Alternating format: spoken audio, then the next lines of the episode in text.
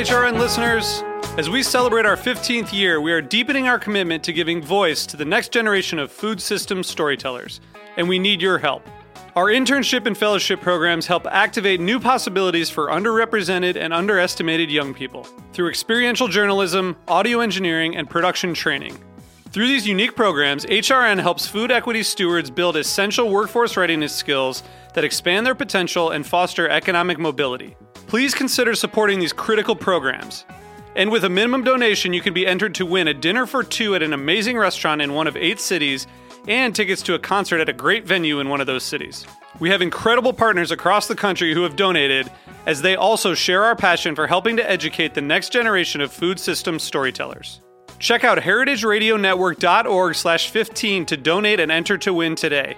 That's heritage radio network dot org slash fifteen to donate and enter to win today. And make sure you donate before March thirty-first. Thank you. Today's program is proudly brought to you by Whole Foods Market. Visit whole foods market dot com or download the Whole Foods Market app to learn more and find the store nearest to you. I'm Tim Gunn, author, educator, and Project Runway mentor, and you're listening to Heritage Radio.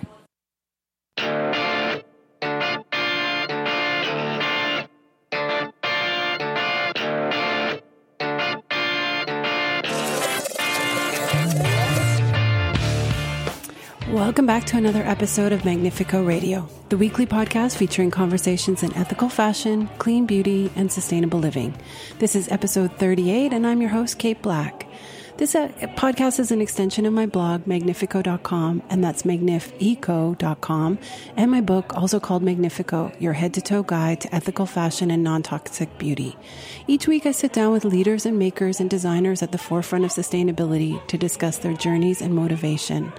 One of the recurring themes over the past three seasons has been the intersection of consumption and the exorbitant amount of waste created by the fashion industry. Today's guest calls it the crisis of stuff and has spent over two decades creating innovative and relevant solutions to the crisis of stuff. Stephen Bethel's first company, Bank and Vogue, has been a leader in wholesale used goods industry and is one of North America's largest recyclers. Bank and Vogue is also the parent to one of Europe's largest vintage clothing chains, Beyond Retro, with stores in London, Brighton, and Sweden. And now with his own factory in India, Beyond Retro is creating unique upcycled pieces, including this summer's sellout prison bag that was made of prison uniforms and sold out at Urban Outfitters across the country. Welcome, Stephen. Hello. How are you? I'm really great. I'm absolutely great. So let's start with... Um, the... I'm really great. Good. Let's start with a little background. You grew up in Canada, and how did other people's stuff become your business? Uh, other people's stuff became a business that um, really how I started was, uh, frankly, my love of Tuesday night. You know, we... Um, I would... Uh, walk down the road, and my you know, on Tuesday night was garbage night in my city, and just saw the amount of consumption that you know somebody would have a, a scratch chair or a or a you know a discarded piece of furniture, and thought, look at look at the amount of stuff that's available. And uh, I spent my my um, every Saturday with my parents as a kid at local farm auctions, and just looking at all the, the, the and falling in love with things with age and character rather than brand new things. So I, I grew up uh, uh, in the auction yards of Eastern Ontario, uh, just falling in love with uh, things that were unique and, and beautiful. And those are often found in discarded items. And then, it, and really, it's progressed over the past two two plus decades, right? You've just kind of gone from Tuesday night treasures to now. There's pretty much nothing that you won't um, send containers of stuff around the world. Like, can you just talk about the evolution of the business and how Bank and Vogue became one of North America's largest recyclers? So about uh, twenty years ago, we uh, started working with um, a Canadian charity who was who was collecting uh, clothing, shoes, purses, and belts, and uh, literally couldn't find a market for them. I walked into this warehouse. Uh, it was in Ottawa, and there were uh, thousand-pound bales upon bales upon bales of mixed-use clothes, and was just amazed at the size and the volume and the opportunity. And literally uh, twenty years ago, you know, it was back in pre-internet days. I went to uh, the local library, found phone books for uh, companies in um, and names for companies in the U S, and that was the beginning of our brokerage business of Bank and Vogue. So we buy, uh, you know, when a typical donor gives clothes to a charity, uh, the charity, if they run a thrift store, we'll put fifty percent of it on the shop floor. Typically, fifty percent of that sells, which means that the vast majority of the clothing, the shoes, the purses and belts that go to thrift stores across Canada and the United States, they can't sell in a thrift store. And so our company, Bank and Vogue, saw an opportunity to be able to take these thousand-pound bales by the truckload and uh, find homes for them, relevant homes in Uh, developing uh, countries around the world. So we now sell between forty and sixty containers a week of mixed-use clothes from all across the United States. So that's about four million garments a week. And we find homes for them in Central America, South America, um, Africa, India, Pakistan. And so that, that burgeoning of the first day that I saw my first thousand-pound bale, it, w- it woke me up to the possibility of how much was out there, but also um, the, the, the the opportunity that these clothes could uh, find a second life. And there's a lot of misconception in the marketplace that that um, that this redistribution that you're describing is not actually what's happening, that it's actually dumping or something a little bit more nefarious. First of all, can you can you expand on, on how you think that misconception got got bandied around, and then why consumers really kind of aren't aren't supporting this this industry and this idea of brokerage and, and the movement of stuff? It's certainly, it, it's absolutely um, a, an oddity that we in in the North, um, you know, we we particularly in the last ten years, uh, where with fast fashion, where people wear something once or twice and then it's spun around, and the reality is is that um, uh, those clothes need to go somewhere. The other thing is that a lot of the countries that these uh, go to don't have an industrial complex. To, uh, they don't have sewing factories. They don't have the in, the industry uh, to be able to support um, uh, the f- broad array of product. A really good example of why this works is somewhere like El Salvador. On the one hand, El Salvador makes uh, millions upon millions of T-shirts and sweatshirts um, in these enormous factories. But they don't need just need a, a one common. They don't just don't need T-shirts and sweatshirts in El Salvador. They need the array of skirts, dresses, and blouses. So it's it is an exchange where on one hand they're making T-shirts and sweatshirts, which are then sold in the West, and uh, for a higher price than um, than the variety of products that are sold. There was a really good study that was just done um, by um, the Scandinavian countries, got together and, and did an economic anal- analysis of the impact of used clothes sales from Europe into Africa, and whether it was a harm or whether it was a, an add-on. And the reality is is that uh, at their conclusion, it was it's like a two hundred page report that talks about um, how, in fact, there's a, a huge economic multiplier. There's a shipping industry that's built around it. There's a trucking industry. There's local markets. There's small markets. There's family markets. And, and a lot of these are women entrepreneurs that are running these market stalls in the third world uh, or developing world. So their conclusion was that uh, this actually has a plus value to the economy rather than a drain. But it, but certainly it's an open debate, and it, and it's a healthy one that we all should be participating in. But also probably speaks to a, an original problem, which is consumption in the North, because that's where the problem starts. Exactly, consumption and, and production. And I think um, because you and I have known each other for a couple of years now, and, and these stats just continue to grow, especially around landfill. Like, it's surprising, because I also grew up in Canada, we never threw things out, but I keep seeing all of these numbers about landfill. Um, and the latest number I, I saw was that um, let me just see where it is, two, the, the equivalent of more than two million average-sized male elephants is the total textile waste that Americans are putting in landfill. two million male elephants. And it, it's so surprising to me, but when I was preparing for this interview, I started to look at this article or a couple of series of articles that Huffington Post po- posted last, um, published in September. And one of them was actually, it said, and part of it was clickbait, but it said, um, where, where, here's what Goodwill actually does with your donated clothes. And in the first paragraph, it said that they send them to landfill, which which is not what is actually explained later on. It's further went on to explain that only a small portion, if they were wet or damaged or dirty, had to go to landfill. But it just kind of it pr- painted this whole industry with a brush of everybody is going to landfill. And so how do you, how does how does your side of the fence kind of counter that? Yes, for sure. Um, there is a portion of clothes that do go to landfill, but it's small. It's it's in the single digits.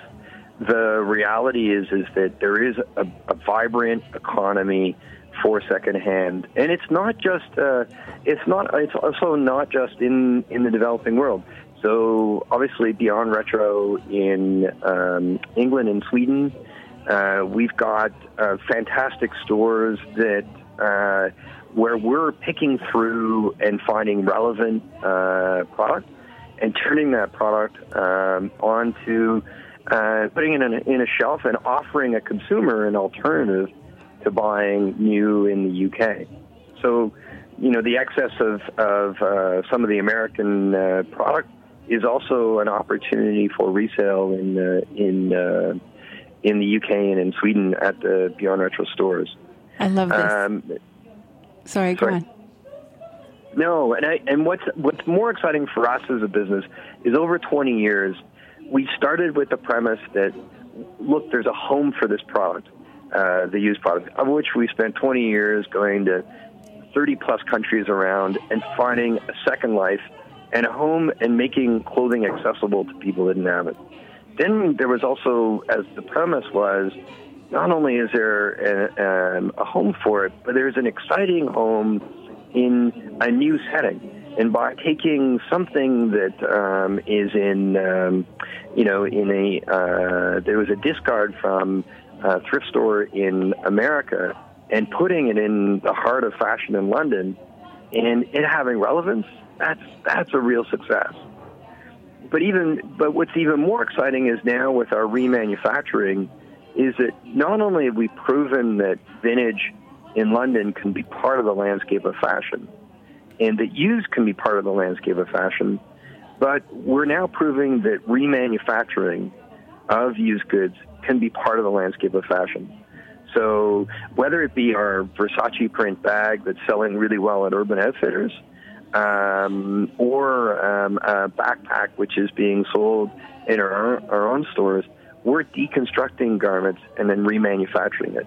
So I, I actually think that our journey, Bank and Vogue's journey, as innovative and relevant solutions to the crisis of stuff is like the first day I walked into the warehouse and saw these massive piles of clothes. You can either look at a problem and, and shake your head and go, this is just a disaster, or get excited about the opportunity. And and that's what we've, that's, that's, that hope is what we've, uh, what what we see. And, you know, you bring up a really good point because I think actually consumers have maybe lost a little bit of that hope because I think if they could think that, um, because there's a lot of designer guilt, there's a lot of producer guilt, now there's some consumer guilt, um, and it and it seems to be kind of log jamming all the industry as a whole. But when I hear you talk and I hear you talk about the second life or the third life or the continuation of the journey of stuff, it, it all seems just a little bit better. And I love I love the story about Beyond Retro and and how you kind of felt a need or saw a need to to repurpose and then resell, especially in the U K where they back in the, those days had a greater appreciation for vintage than they do in America. I think it's growing over here, but definitely um, they led the way. How many stores do you have now? So in uh, in the U K we have uh, four brick stores. Um, so we're in uh, in East London and Shoreditch and in Dalston. And Soho, right in downtown, uh, the shopping district in Soho in London. and a shop in Brighton. But we also have four stores in uh, in Sweden, in uh, Gothenburg, Malmö, and Stockholm. Um, and we have an online store, beyond retro dot com, where we have thirty thousand unique items. Um, and Beyond Retro, really what makes Beyond Retro work is there's a lot of very clever people at Beyond Retro who are who have this ear to the ground looking for trends, and they interpret the trends uh, using vintage. And that's kind of that's an exciting thing, because it's not about interpreting the trends and cutting down another polyester tree uh, to make the trend. It's interpreting the trends through something uh, old. And that, that, to us, is exciting. It is, and, and I think you're like one of the forefront to have, you know, trend forecasters on staff. Everything comes again, you know, nineteen seventies boho dresses are inspired by nineteen seventies. So if you have your trend analyst, analyst saying, okay, you know what, this season it is going to be seventies floral, and your pickers are pulling out everything from all the reams of, of bales that you get, it's actually really authentic fashion. And, and so I think that that's must be one of the reasons for your continued success. And maybe leading to and, your... And, it's, and frankly, it's accessible. You know, our, our price points are within range. So not only is it a, a good environmental alternative, but frank, frankly, it's a good price point alternative. Um, so, that, you know, that that part of, part of this, the, what is going to make the the used business, and it and it's our tagline, innovative and relevant solutions across this stuff, the word relevant is very important. It has to be relevant to the consumer wherever the product ends up, whether it be our remanufactured items or whether it be the vintage.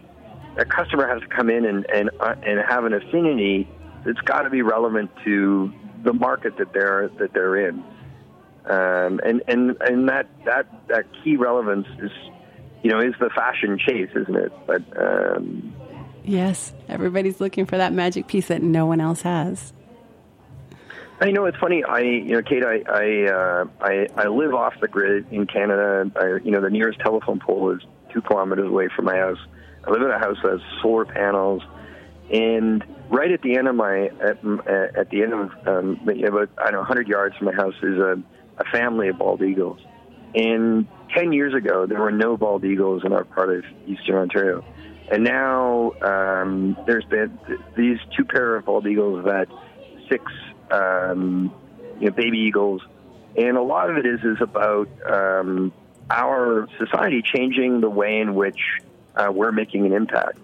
So I think that the the, the rise of, of the way used clothing is being collected, I think the, the, the vintage business in, in across as a second home within the North, but also this remanufacturing that we're doing at Beyond Retro, these are all things that will make a significant impact. And kind of like my bald eagle story, I, you know, I, so the chicks this year are about eight weeks old. They're uh, they're about eighteen inches high. You think we can have a positive impact, and, and we can bring the bald eagles back. We can turn this clock backwards, um, and I, and that's that's what motivates me to uh, whether it be to help a charity get more value for their donated goods. Uh, or help uh, a, a reseller in Central America. Um, all of that is part of the evolution of a solution to the crisis of stuff. Because the crisis of stuff is very real. This year, the garment industry will make one hundred billion garments. And we we are coming up with solutions, but we all need to put our shoulder to realize that that, that is a crisis, and we need to apply some resources and, and, and innovation to be able to figure out homes for that. For that product. That's true. Okay, we need to take a quick break. Um, hold on, and we'll be right back because I want to talk more about the factory.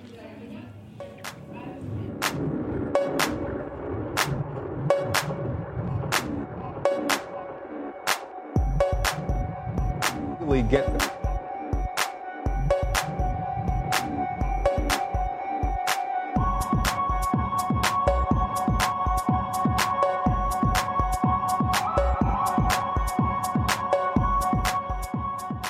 Today's program is proudly brought to you by Whole Foods Market. Whole Foods Market believes in seeking out local, fresh, and seasonal food, and in supporting local farmers, makers, and the community as a whole, economically and agriculturally. Whole Foods Market believes in food that is vivid and colorful, fresh and full of nutrients. Food that connects you to your body, the seasons, and to nature. Food that helps you do more, sleep better, and wake up happier. Found in over four hundred locations throughout the United States, Whole Foods Market only sells food that meets their standards, which means no artificial colors, flavors, preservatives, or sweeteners, ever. Whole Foods Market believes in real food. Visit whole foods market dot com or download the Whole Foods Market app to learn more. Hi, I'm Akiko Kateyama, host of Japan Eats on Heritage Radio Network, where you can discover the latest topics and deepest knowledge of Japanese food culture with my cool guests. Tune in on Mondays at three p.m. to hear about topics like the science behind Japanese dashi, a rare conversation with a traditional sake brewer or sushi master, famously beautiful and obsessive Japanese coffee culture, secret recipes of ramen, how to make Japanese-style pickles, and much, much more. Please support my show and all of the Heritage Radio Network's programming. Go to heritage radio network dot org and click on the beating heart to donate. Thank you so much and I hope to see you on Japan Eats.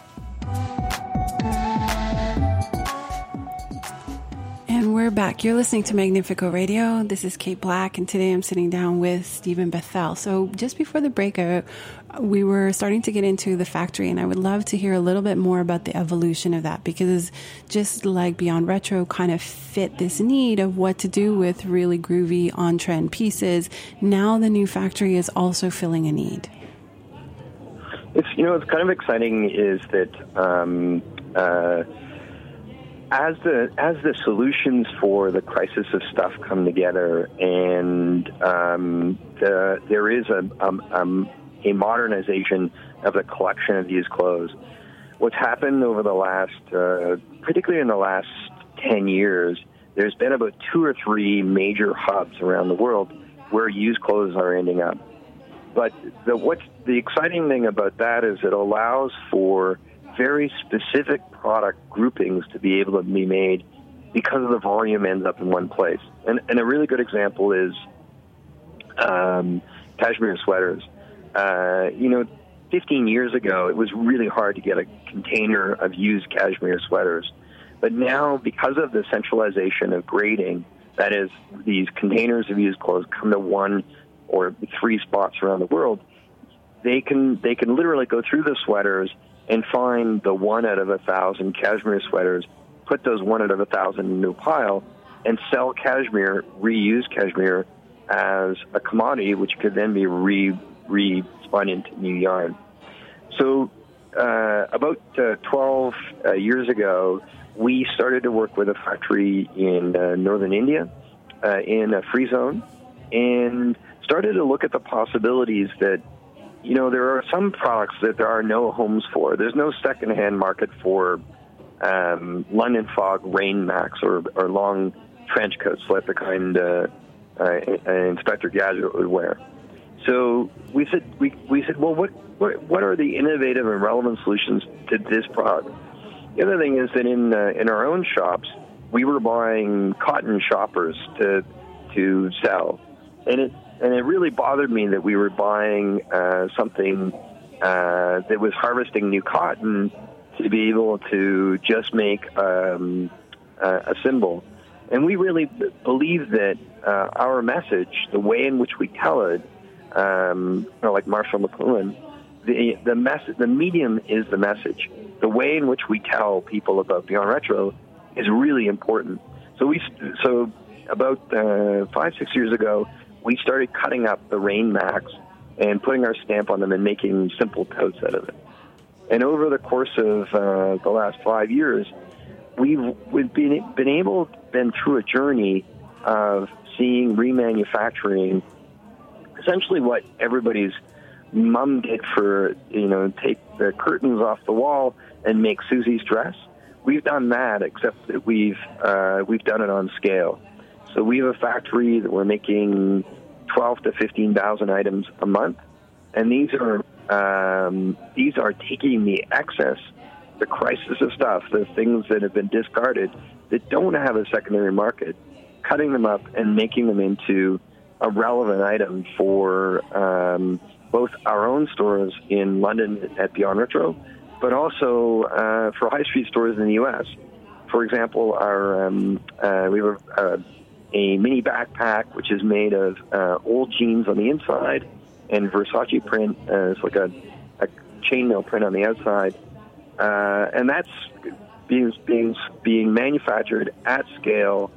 So we're bringing in product, we're sorting it, we're deconstructing it, we're remaking it into a relevant shape, and uh, and having great success in the Urban Outfitter, Outfitter stores in the U S selling that product. Like with the, the prisoner bag, with all the prisoner, yeah, made out of prisoner uniforms. That was another really great great story. You know, that, that um, the irony is is that um, there are almost um, four million prisoners in the U S, and that means that there that a lot of those people need um, prison outfits. And a lot of the prison outfits are these bright orange outfits, and, and there's no secondhand market for bright orange prison outfits in in the developing world.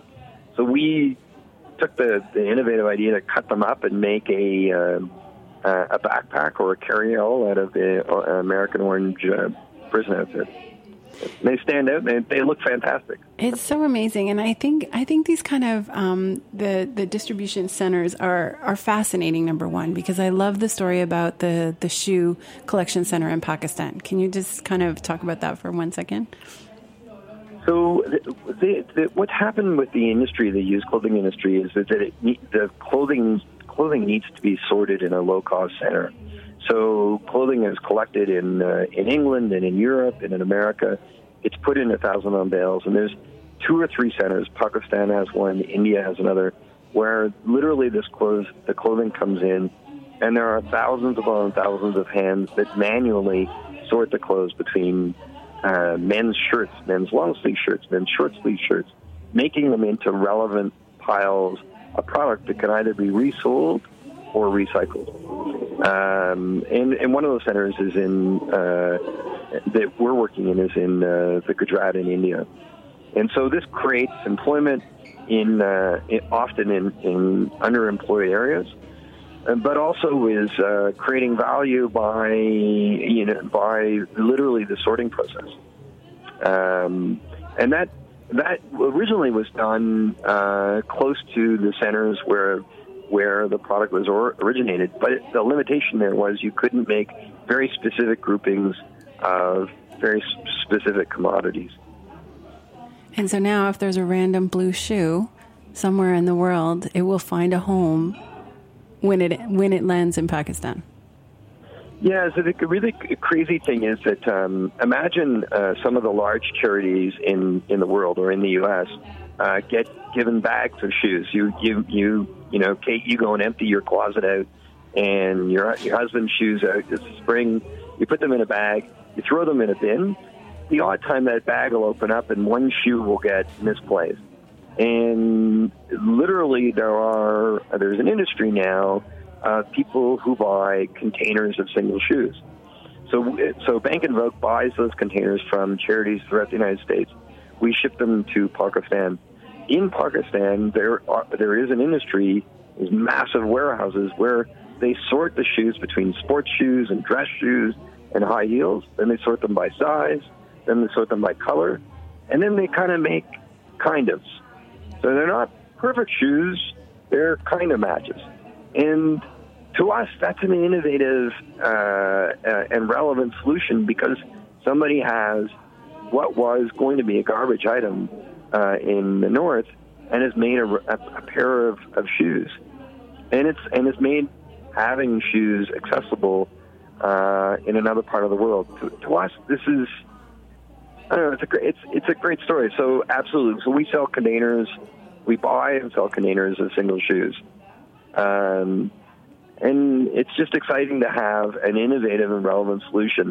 And the crisis of stuff comes in all forms, whether it be cashmere sweaters or single shoes or trench coats or, or black denim jeans. It's just part of the array of the problem that we're trying to solve. I love that. Cause, yeah, because it makes me think, like, if I was a brand... Um, or a heritage brand, you know, London Fog is a good example, but I can think of a dozen others. And I wanted to make a shopper, or I wanted to make, you know, a couple of one-off pieces with old scrap. I would never be able to find all of those kind of pieces from past collections or, you know, kind of past products that we'd made. But in your sorting centers, that's possible, right? What we're excited about is not only can we uh, make a, uh, you know, can we find, um, you know, hundreds of Pendletons or hundred, hundreds of specific brands, but to us is that we've we've gone through this mission that we've we've been on a journey with many others that vintage can be part of the landscape of fashion. But we're now on a mission to, to say that used garments can also be a component to manufacturing, and that this mission is is close and, and near and real. And and it doesn't necessarily have to be that we would take an item and make the full a new full item. It can be just a component. But our our belief is it's kind of like the paper industry when it was when we started them, you know, twenty-five years ago. You know, I got a piece of paper and it had five percent recycled content, and everybody was excited. And then it got to ten, and then it got to fifteen and twenty.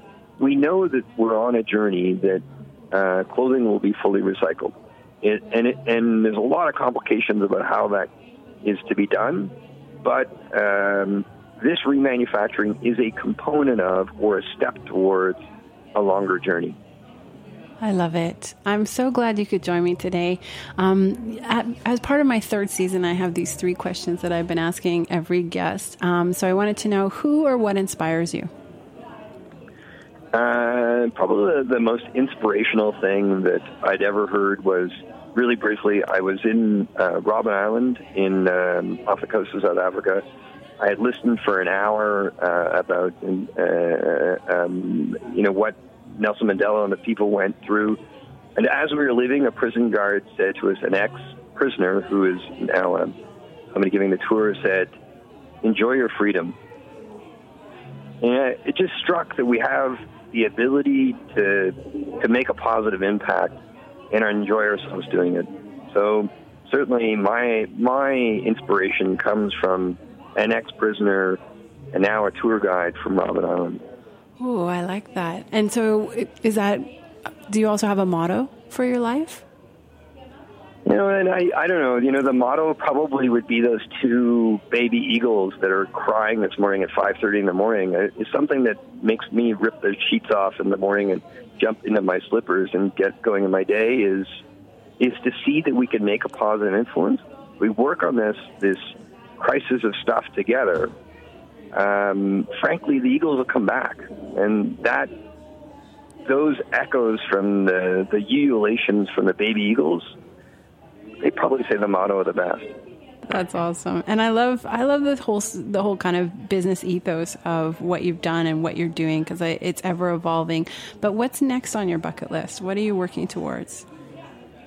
As I said, we you know um, both Bank and Vogue and Beyond Retro, we're proud of the contribution we've made uh, on a business level. You know, the bucket list is continual, and none of this would work without some amazing talent in London and in Sweden and in Canada.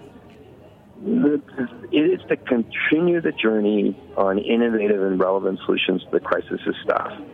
You know, it, and and the, the bucket is probably a really good example. Is we we want to collect as much stuff in our bucket and make sure that it doesn't go in the landfill and find a second home for it. That's amazing. Thank you so much for joining me today. Thank you for sharing this story. Thank you for actually helping dispel a little bit about what goes on in, in, in your industry and um, helping people maybe get a little bit more comfortable about um, consumption as long as they embrace the second life and, and what can happen after um, the first purchase. Is there any way that listeners can follow you or your projects or Beyond Retro? Yeah, by all means. Um, so certainly uh, beyond retro dot com is our website, and there you'll see our Instagram feed and our, um, our Facebook feed. And uh, on a business level, you know, we have uh, you know, close to three hundred employees worldwide. Um, you know, if, if you're a business interested in, in, in what to do with your stuff or want to create something out of your stuff, um, Bank and Vogue, uh, so bank vogue dot com. In Ottawa, we're we're always keen to hear from people. That's great. Thank you again, Stephen. Thank you. Thanks, Kate. Thank you all for turning into the Heritage Radio Network, to my engineer, David Tatashore, and to Metro Jesus for our music. You can find and subscribe to Magnifico Radio on iTunes, Stitcher, or wherever you find great podcasts. And if you like what you hear, kindly give us a review. I'd love to hear your thoughts, and maybe also a rating. It helps us rank higher amongst conventional fashion podcasts and to push these conversations forward. To learn more about ethical and upcycled fashion, visit magnifico dot com. Thanks for listening, and until next week...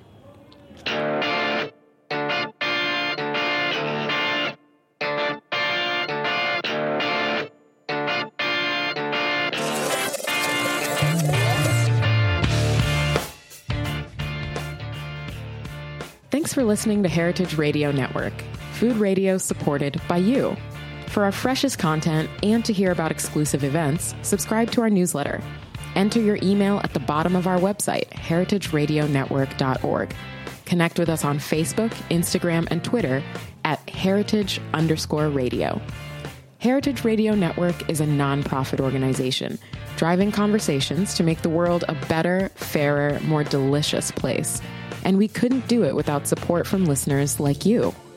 Want to be a part of the food world's most innovative community? Rate the shows you like, tell your friends, and please join our community by becoming a member. Just click on the beating heart at the top right of our homepage. Thanks for listening.